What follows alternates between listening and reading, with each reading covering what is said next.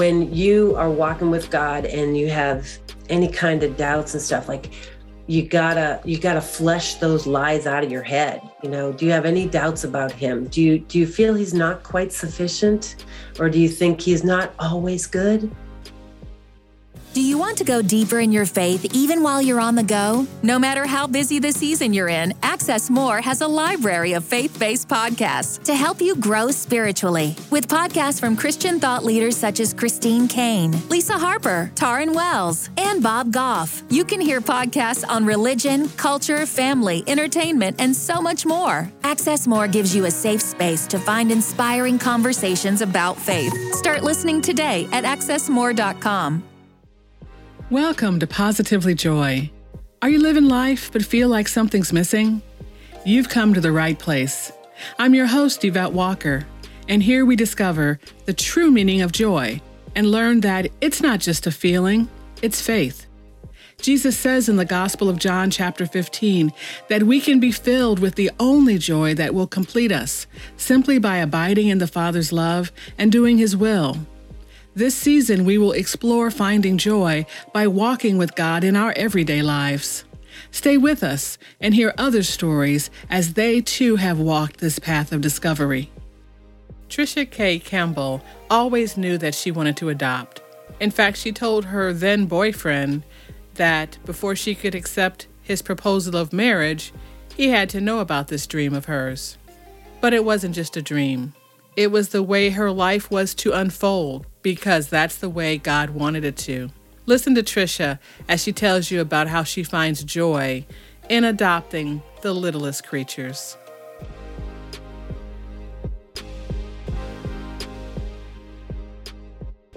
Hi, Trisha Campbell. Thank you so much for being on the show today. Thanks for having me, Yvette. I love the well, the title of your book, Eight Was Enough, and what you have done. I love this because I think you really, I think, understand what family means in the sight of God.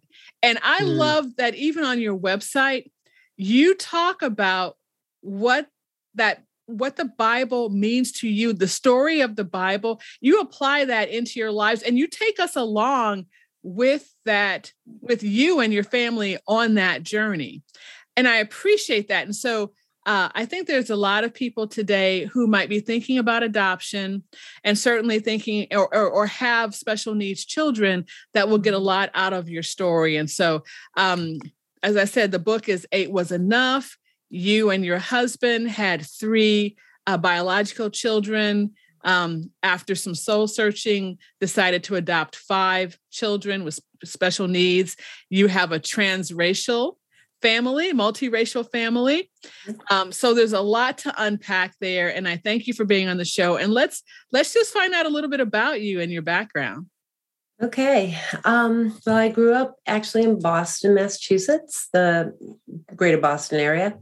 And um, I grew up in, I, I, would say it's almost Beaver Cleaver. Like mom was a teacher, dad was a cop, four kids, you know, um, the dog, the whole thing. And um, when I was studying in uh, college, I, I was studying uh, uh, I was actually studying international law, but but my my passion went toward like developing countries and that kind of thing. And so I ended up actually working on a hunger project in me in down in Mexico in Tijuana. And um, while I was down there, I I would be like we were the hunger project went into the dumps, the orphanages, the jail, wherever people were not fed, and um, I found my heart really tugged when I was in the orphanages. And uh, a lot of times I'd be holding one in one arm, one in another arm, and rocking away, and you know, just trying to give as much attention to him as I could, because truly the nuns would just sort of feed him and change him and feed him and change him, and they didn't have time to like stop and give eye contact and tactile attention and that kind of thing. So I just did my best. And it was there that I really felt like, you know, someday I think I'm going to adopt. I really just like, it was just part of me. And how and old then, were you? Um, I was 21. Wow. Yeah, I was just a kiddo. And um, but then my boyfriend at the time came down to visit me. He was up in Ohio and I was way down in San Diego. And he came down to visit me and actually proposed. And I told him I couldn't answer him because there was this really important thing I had to show him. So the poor guy had to wait a couple days while I took him down to Tijuana, showed him the situation, said, I really think adoption is part of my life someday. And I can't say yes unless you're on board with it. and uh and he was, his heart was similarly pricked and stuff. So it was great. We were on the same page and we got married the next year. Wow, that's a great way to start out a life together, being on the same page, right? Right, right. And almost like, uh, okay, this is kind of a major calling and we're both feeling like the same about it. So that was that was great. The Positively Joy podcast is a member of the Spark Media Network and can be heard on the Edify app. You know, it's pledge season on some public radio networks. We don't do that here, but we can't exist without your support. Join my friend SP in becoming a Patreon monthly giver. You can give as little as $5 and receive some great benefits. Go to positivelyjoy.com and click support. So, anyway, we started our marriage. We had our three biological kids. And then, um, I, all along that way, I had been kind of looking for the truth period. Like i had grown up um, in a in a house with religion but i i i just needed i i was i was totally looking for the truth about all of it. I wanted to understand what was going on. I want to understand god. I want to understand where my place was in it and all of that. And i i looked down all the wrong paths all along my 20s I would look down any path I came across. I was I was like, let's check out Buddhism, let's check out Hindus, let's check out New Age, let's check out Scientology, whatever, whatever, whatever. And I was truly looking for the truth. So God made sure I found it because his word says that they that seek the truth will find it. And it doesn't matter that I didn't know that was in there. That that yeah. was immaterial he said, if you are seeking the truth, you will find it. And he made sure I did. And so I ultimately, Dave and I um, had brought our three kids to an Episcopal church near our home because we thought, you know, we have kids, we really should get into church. But I I had been raised Catholic and I had kind of left that all in the background. And I was like, well, you grew up Episcopal, let's do that. And we went there, started going to a Bible study. And so some things started to click, like understanding about the Bible, but I was really a pain in the neck to the Bible teachers, really a pain in the neck because I'd start, I had started believing so many different things from all these things I had looked at. I had created my own little patchwork quilt of beliefs and I was like, yeah, this is cool. And no, I don't like that part. I'll throw that out and I'll take this one in. And I would make my own little belief system, which is completely wrong um, because that's not the truth. Truth has to be universal and it has to be true for everyone, right? So, anyway, I was in this Bible study and um, I I started to understand some things, but I wasn't completely on board with everything. And I was uh, like truly given like the teachers would be like you know about like there's you know once to die and then the judgment and blah blah blah and i would go wait a minute. It says jesus is coming again. Doesn't isn't that reincarnation? They were like no. It's not no that's not it. But anyway i i i was um god had to get hold of me by himself and he did. So um the night i i, I got converted it was just me, myself, and God. And uh, he gave me this dream, and I I I woke up and I went downstairs, and it was just me and him, and and he had it out with me, and basically ended up so humbled and so happy. I let like tears ran down my chest. I was so, and I was like, oh my gosh, you're God. I'm not okay. I get it. Right. And so from that that time forward we started to really like like now we're talking we're walking with god right um, mm-hmm. but he had to get a hold of me and so like nowadays if i hear somebody say oh you know in these these um, Sharia law countries and people are locked in and there's not a Christian in within 100 miles and they're having dreams and they're getting converted. And I go, yeah, he does that. right. I mean, yeah, he did that with me and I was right here. Um, so yeah, so that that's how we ended up uh, walking with God. And it was really kind of cool. And then right after that, right after that, he started making the call into adoption. And it was like one thing after another happened. And he just was like, this is where we're going. And I was like, oh, I kind of had that in my heart. And I was like, you know what? I realized later, I looked at it in hindsight and I went, God already, like, He constructed me a certain way. He used everything I came from and everything um, that was in me already for His purposes. And it was just it was just really miraculous. It was just really neat. So wow wow. So but was was there a time though when before you started adoption you went to the mission fields and you started helping people helping children in other countries? Is that correct? Yes mm-hmm. tell me about that and that was way before i got converted which is the coolest thing you know like like i said like it feels like god that's like how he built me and so when I was growing up, um, I had a family uh, with kids of color that I took care of, and I had already been involved that way, and I had already dealt with some racism issues from ignorant people or whatever. But um, it was not unusual to me. It wasn't the least bit like, oh, that's kind of odd. No, it wasn't like that at all. It's like, okay, I'm with you. I hear what you're saying. And um, so when God called us into adoption, he did it through, I had three dreams of the same baby girl over the course of just a couple months. And the baby girl's name was Danielle. We had a son named Daniel. And I thought at the time that's why her name was Danielle, but it wasn't that. Mm-hmm. But her name was Danielle in all the dreams. She was different ages in all the dreams. And she was our daughter, and she had one arm.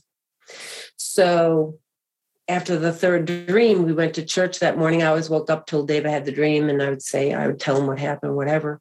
And then we went to church, and the and that morning they were reading from the book of Mark, and they said, and Jesus took a child among them and said, He who receives one such child receives me, and not just me, but him who sent me. And I just started bawling. Mm-hmm. And Dave's like, what's wrong? You know, like, I don't know what's wrong. And, then, and it's like, know, it's like, look, look, look, at the, look at the scripture, Danielle. And then he went, oh, you know, like he got it. And then, and then we were off to the races, you know, then, then we were, then we were on. So, and the kids at the time were like six, six, three and a half and one or something like that the kids that we already had um, and then we started the process and when we got our first adoption the youngest was three and yeah so our our older kids this is their normal like they like people will say oh did they feel put out? I'm like no that's their normal. That's totally how how it goes. And we always just explain you know god has different ways of getting people into families and this is just happens to be one of them. Mm. so did you did you set out was was having a multiracial family important to you? you did you set out to adopt children of different races than you and your husband I wouldn't say it was a goal so much it was um like part of the calling. So like when when I felt like we were going to adopt I was taking care of little Mexican babies at that point, right? And right. then I, I, didn't know was I going to come to Mexico and get a baby? I don't know or what was whatever. And honestly when we first we first had the dreams and we talked to a pastor friend about the dreams and stuff and he said well obviously it's a child of color so it's going to be transracial. She has one arm special needs. Um, but we couldn't tell was she from haiti nigeria uh, somewhere down in latin america i don't know where she was from but she was definitely a black little girl and so we didn't know and so we had to really pray through that part for him to bring us to the right space. Um, but they were all of our kids are local and people would ask me like oh where are they from? You know and i'm like right here. From cleveland. Obviously this did not all happen at once. You know you you know you this happened over over some years. Um and you you said I was built this way, or you know, this this unfolded for you know, in yeah. in just this way, and just what was supposed to. Um, but were there any struggles along the way? You know, oh between gosh, yeah. yeah. Tell me about tell me about that. Yeah, yeah, yeah, yeah. I mean, there are lots of waiting periods when you're adopting. There's a lot of work to be done. Um, doing a home study is no small deal, and um, there were times when you were just like what's going on? Like, where is she? And, uh, or he, depending on the child. Um, and there were times when I felt like God gave me a little faith lift. And I always called them that, like sort of like facelift, only faith lift. And um, he would do something to say, I'm still on it. You're still in a holding pattern here. They're coming, but I'm still on it. And um, so that happened a lot of times that that he would just give me a sign of some sort that like one time i'll give you an example. One time i was in a doctor's office and i was uh, in a waiting room and we were at that time we were waiting on the baby from the dreams. And I opened this magazine and there was this baby doll. It was by the Ashton Drake Company, little porcelain doll, but it was an African American baby girl. The doll's name was Danielle. She looked just like the babies from the dream. And the funny thing was, she was holding one sock in one hand and her other foot was bare. And when we got our daughter, she was like that. She always had one shoe on, one shoe off, one sock on, one sock off. Forever, I would have people coming up to me in the grocery store, like, Is this your shoe? yes, that's my shoe. Thank you. Um, but but she it was just one of those things that I I just flipping through this magazine. And I went, and I, I I felt kind of bad, but I tore the magazine page out and I slipped into my diaper bag and um, I showed it to my husband. I go home. I'm, this is it because I never shown him a picture. He he didn't have the dreams I did, but I knew what she looked like, and there she was. And uh, and that was one of those faith lift things that, that I needed. You know wow. what I'm saying? Just just I needed love, it. I love that. I love that facelift, facelift, facelift. Yeah. That is so. Yeah. No, no, I love that. Yeah. Um. Wow. Wow. That is just so we. You know we we talk about it, we read that God is faithful. And mm. you you're telling me that you experienced that, right? Mm-hmm. He wow. was just um he like like there were times like for instance at one point we were we were getting ready to finalize two adoptions at the same time and we were walking by faith we had like we we were adding an addition on our house because we were running out of space and god gave us a scripture from um, the Old Testament that says to um, lengthen your cords and strengthen your pegs and stretch out the cord, the the curtains of your tent. And we're like, we need to add an addition on our house. Well, we didn't know how many kids he was planning. We had no idea, and so we started this addition. And we're adopting kids, and you know how much kids eat, and you know how their feet grow, and you have to buy shoes and shoes and shoes and all this stuff. And so we were finalizing two adoptions. And when you buy, when you go through adoption, you initially put down about a third of the money that that it costs at the beginning.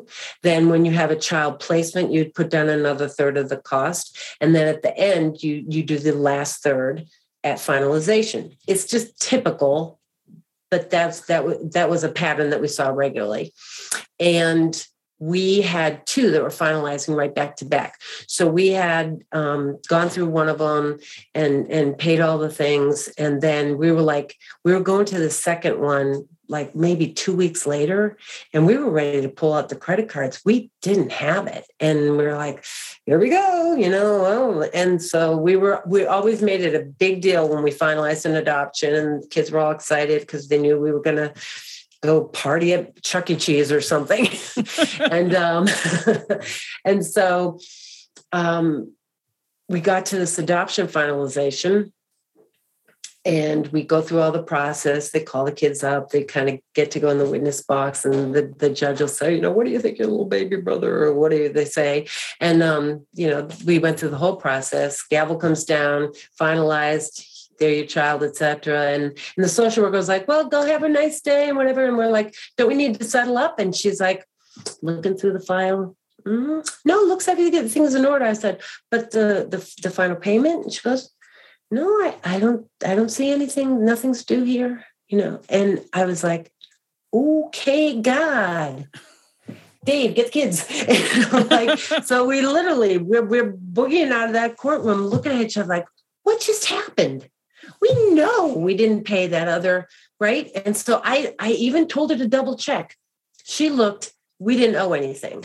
So we went, um, we went to this pastor friend of ours and we just said, okay, this is what just happened. And uh, he said, okay, I'm going to show you something in, in, in the Old Testament. It takes us to the story with Elijah. And Elijah's working with these people, and this guy had borrowed an axe head, and this axe head fell in the water and it was lost. And he said oh my my master help me you know that axe head went in the water and it's borrowed. And elijah said tell me where you tell me where it went in. And he told him. So elijah threw a reed into the water in the spot where it came to and the axe head floated to the top. And the pastor told us he goes that was a forgiven debt. God just canceled it Wow. Like, wow. The faithfulness of God, you know, because we were just walking in obedience, doing exactly what he called us to. And then he just did that. I didn't even think to pray that. Do you know what I'm saying? Like it didn't occur to me to pray that. Could I have a forgiven debt, please? It didn't occur to me. Okay, and, so I was going to ask you this question, and you might have have already just given the answer because that's amazing. But mm-hmm. I was going to ask you to describe a time when you were overwhelmed by the love of God. That seems to be the answer there, but maybe you have other examples. I oh my goodness, yeah, a lot of examples. But I can tell you one time it was really, really awful, hard time. Okay, and I was crying. I was I was mowing the lawn and I was having a good bawl because I was having a hard time, and um, I kind of yelled up into the air, you know, Satan, you're in big trouble because my father hates it when you make me cry. And right then it was like, like I was enveloped with a warm blanket. Like I was like, I got you, I got you. It's okay. It's gonna be okay. And um, in that situation, we had just been, we had been trying for eight months to extract a child from children's services that they insisted they were going to put her in long-term foster care. And I was like, we're willing to take her. Why are you making this long term foster care business? When she, so anyway, they they finally they just said, you know, no, we're not. And I I, I knew that I knew that I knew God said she's your daughter, and so I was really struggling, and that's when I yelled at yelled at this guy, and um, anyway, uh, a month later, they called us back and she came home. Wow. Yep. So, so God, I, God I, is good. He, yes, exactly. Now I know yeah. you did not set out to have a necessarily a multiracial family or whatever, but mm-hmm. but all your children, all your adopted children are special needs, and yes. that is, and so that is another. I mean, you know, I know that you are not expecting, you know, me to laud you, but I but you are awesome for that because that is such a huge thing to take. But were you looking to help special needs children or did they just come to you as God saw fit? It was they came to us as God saw fit. However, we assumed from the one arm thing that there may be that. And so when you go through a, a home study, they will list a myriad of possible birth circumstances that can occur. And they will they will ask you are you willing to take this? Are you willing to consider this? Or would you there's no way right? So you go through like all these things. And we were very very open. Like mm-hmm. we we because we felt that god was going to give us what what he could handle not us. Like you know the scripture that says that God will never give you more than you can handle. I I don't believe that. Is one. that is that scripture though? Is that that scripture? not scripture? That's a lie. That one's taken out of context, and all kinds of people do that. They take that one out of context. It's mm-hmm. really when you are tempted, he won't give you any more than you can handle when you are tempted. Mm-hmm. But that I came to the conclusion, like that was a lie. He won't give me any more than he can handle, and that's that, right? So when we went through, the only thing that we did do, I had a kind of a crummy back. Mm-hmm. And the mm-hmm. only thing we really said, you know, we were like blind, okay, deaf, okay. But, but it said, you know, like orthopedic issues. And I wrote, I can't lift a child into the car, into the car seat or whatever after like five. That that was that was the bottom line. Dave's back wasn't great either. So we were just like, orthopedically speaking, we felt that it was only fair to say we're not going to be lifting, you know, school age children into and out of wheelchairs and that kind of thing. And so that was the only thing that we really were pretty specific about. Mm, hmm so, so you've you've made it really clear that the Lord showed you this this vision, this dream. Um, you know, he built you for this. But there mm-hmm. are a mm-hmm. lot of people out there, I think, who are thinking, should I do this? I'm mm-hmm. scared. Mm-hmm. Am I equipped to take on not only adoption, but special needs adoption? Um, so if you could speak to someone who might be listening, uh, who is thinking about it or who feels like they might be led that way, what would you say to them? First, I would say really throw out like throw out a fleece or two and check if you're called to it. If you're called to it, if you if he has given you a vision for something, he's going to give the provision for it okay? Whatever that provision involves whether it's financial like in the that adoption or whatever or if it's that you need to to to be wise about something or you have to learn a new skill whether you're going to be learning to read braille who knows right? He's going to be able to equip you himself. So being equipped i wasn't equipped. He he equipped me right? Mm-hmm. that's mm-hmm. that's how it goes. And when you're a special needs mom you kind of become a bit of a lifelong learner. You know that you need to learn these things to help your child. For instance, one of my kids um, was developmentally handicapped. Her IQ was in the 60s, and she wanted to take violin. But I knew we weren't going to learn to read music. It was not going to happen. I mean, reading, period, was hard, let alone squiggles and dots and all that stuff. So I found a Suzuki teacher that teaches by ear. And I was learning to play violin because the only way you can really learn any instrument is by practicing. And she wasn't going to remember after the day of the thing. And so I was going to have to be able to show her again and again and again that week.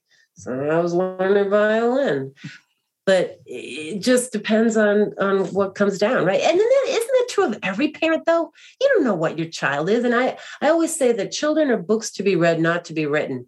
Kids are not blank slates that you're going to turn into a brain surgeon or whatever you think right? They they they are who they are. They're designed how god designed them. And and, and some of them are a little bit broken because of how they got broken. You know I, I couldn't help the birth circumstance that they were in like some of our kids were exposed to drugs in utero or or a couple of them were born with syphilis and stuff like that you know i mean? I couldn't change that but but i could help them learn to cope with these things. I could help them find a way around these things whatever it was that they were struggling with and um we learned together. So i'd say first off number one please please please just check if you're called to it. And if you're called to it and god gives a vision to it he's going to give the provision as well Mm, beautiful, beautiful. Yeah. So, this whole season, we are talking about walking with God every day, like being open, looking for the opportunity for Him to come mm-hmm. in and say some things. So, I mean, this that's your whole life, right? yeah. yeah. It is that. It is that. And uh, yeah, definitely. Definitely. It's just one of those things. Like some days, I honestly, like the day we got our eighth child, morning at the Campbells. It was chaos at the Campbells, per usual. It, it was, you know, getting seven kids dressed for school, seven kids fed, brushed teeth, uh, backpacks packed, lunches made, all this stuff, and everybody out the door by 7:15, right? And um, I, I get a phone call. Now, as a mom of special needs kids, you don't know this if you don't have special needs kids, but before school starts, the teachers call you. And I assumed it was going to be about one of them. I was like, okay, who's in trouble now? You know, as soon as that phone rang on the wall, I was like, I have no doubt in my mind. I'm getting some teachers like, okay, we need to talk before school starts. And it wasn't a teacher, it was a social worker. And the social worker said, Your daughter has a baby brother at Metro in the nursery, and we need you to get him out of there today. Can you do that? He was four days old, and they needed to they needed to get placement for him, and he uh yeah we got I, by nightfall we had an eighth child tell me you can't walk like like all right we're just like God, take me here, right? The other thing that happened, and that was October. In September, our, our youngest child went to kindergarten. We thought seven's a good number. It's a godly number, in fact. We're probably done with this whole baby thing. And I gave all the baby stuff to a teen crisis pregnancy center. I didn't have a crib. I didn't have a stroller. I didn't have a car seat. I didn't have, I, it was all gone. And um, I picked up this little guy with a car seat that had tag attached, and the box was in my trunk. And um, the next day, everything we needed walked in the door.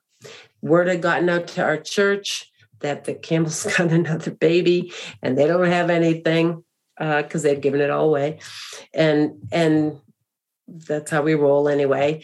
And uh, and so it just all walked in the door, you know, high chair, playpen, changing table, crib, stroller, you name it. It all walked in the door. It was really kind of cool. It was really miraculous. But those were kind of days that you'd have that just you walking with God every single step. Is there something about us, about you, that makes you open to him talking to you or him or him intervening i guess i guess this season is talking about being available and being and being mm-hmm. open to the opportunity to let him intervene is there something about you how can the rest of us be like you okay well i don't think there's anything unique there um I I definitely think because of my conversion, the way I was, uh, my conversion story was pretty tight. You know, like he had me just without a doubt i knew that i was hearing from him and i knew that that i had finally found the truth and eh, you know that that kind of thing. Like if when you are walking with god and you have any kind of doubts and stuff like you gotta you gotta flesh those lies out of your head you know? Do you have any doubts about him? Do you do you feel he's not quite sufficient? Or do you think he's not always good? Or do you think you know what i'm saying? Like mm-hmm. are there lies you believe about him? Root those babies out. That that is going to impact your ability to receive and to to hear. Um and i always felt like um, like when I first started hearing from him, I didn't know I was hearing from him. And I was like, you know, women in my Bible study, they say this stuff about, you know, God told me this or God showed me that. And I'm like, I wonder if this has anything to do with that. You know, I was totally mystified, didn't have a clue. I was so clueless. And uh and then and then he started to talk to me, and I was like, huh. And I would write down stuff and and then ignore it i'm hearing from the god of the universe and i'm ignoring and so honestly after he got a hold of me i was so repentant. I mean i was like i am so sorry. Um so i'd say you know keep that channel clear clear you know obviously. Um and and just you know trust him that that's that that's what's going on with you. Trust him. And uh, I always say that faith is not something you believe, like that's your belief. You can believe a lot of things, but faith is an action. So I can say, all right, I trust that chair. That chair looks solid. That chair can take me Did you sit on it? That's faith. I can say all that stuff about the chair. I believe all that stuff about the chair. But did I sit on it? That so would be faith. I love that because we say around here that joy is not a feeling, it's faith. And there's a choice You're to be right. made, right? Absolutely right. Absolutely right. Oh. And I, I don't know, just joy, joy should not be circumstantial. Your circumstances are immaterial when it comes to joy. That's that's not that's happiness. And that's right. kind of super you know that's this deep that's like a little skim of happiness and happiness breaks up really easily because it all depends on circumstances. Yeah joy does not depend on circumstances and amen um, sister amen. amen. I'm with you. I'm with you. Yes. So wow. Yeah. Trisha yeah, Campbell, thank you so much. Thank you so much. The book is Eight Was Enough you can mm-hmm. find out more information at trishacampbell.com. TrishaKCampbell.com. There's Trisha, a million Campbells, so I had to use my middle initial. All right, TrishaKCampbell.com. And mm-hmm. where can we find you on social media? Um, I'm on Facebook, also Trisha K. Campbell, and I'm on Instagram as well. And um, you can find the book either at Amazon or Barnes and Noble or Goodreads or BookBub or any of those places where you get a book. Um, and yeah, I'd love to hear from you too. Excellent. Thank you so much. Oh, thanks for having me. It was great.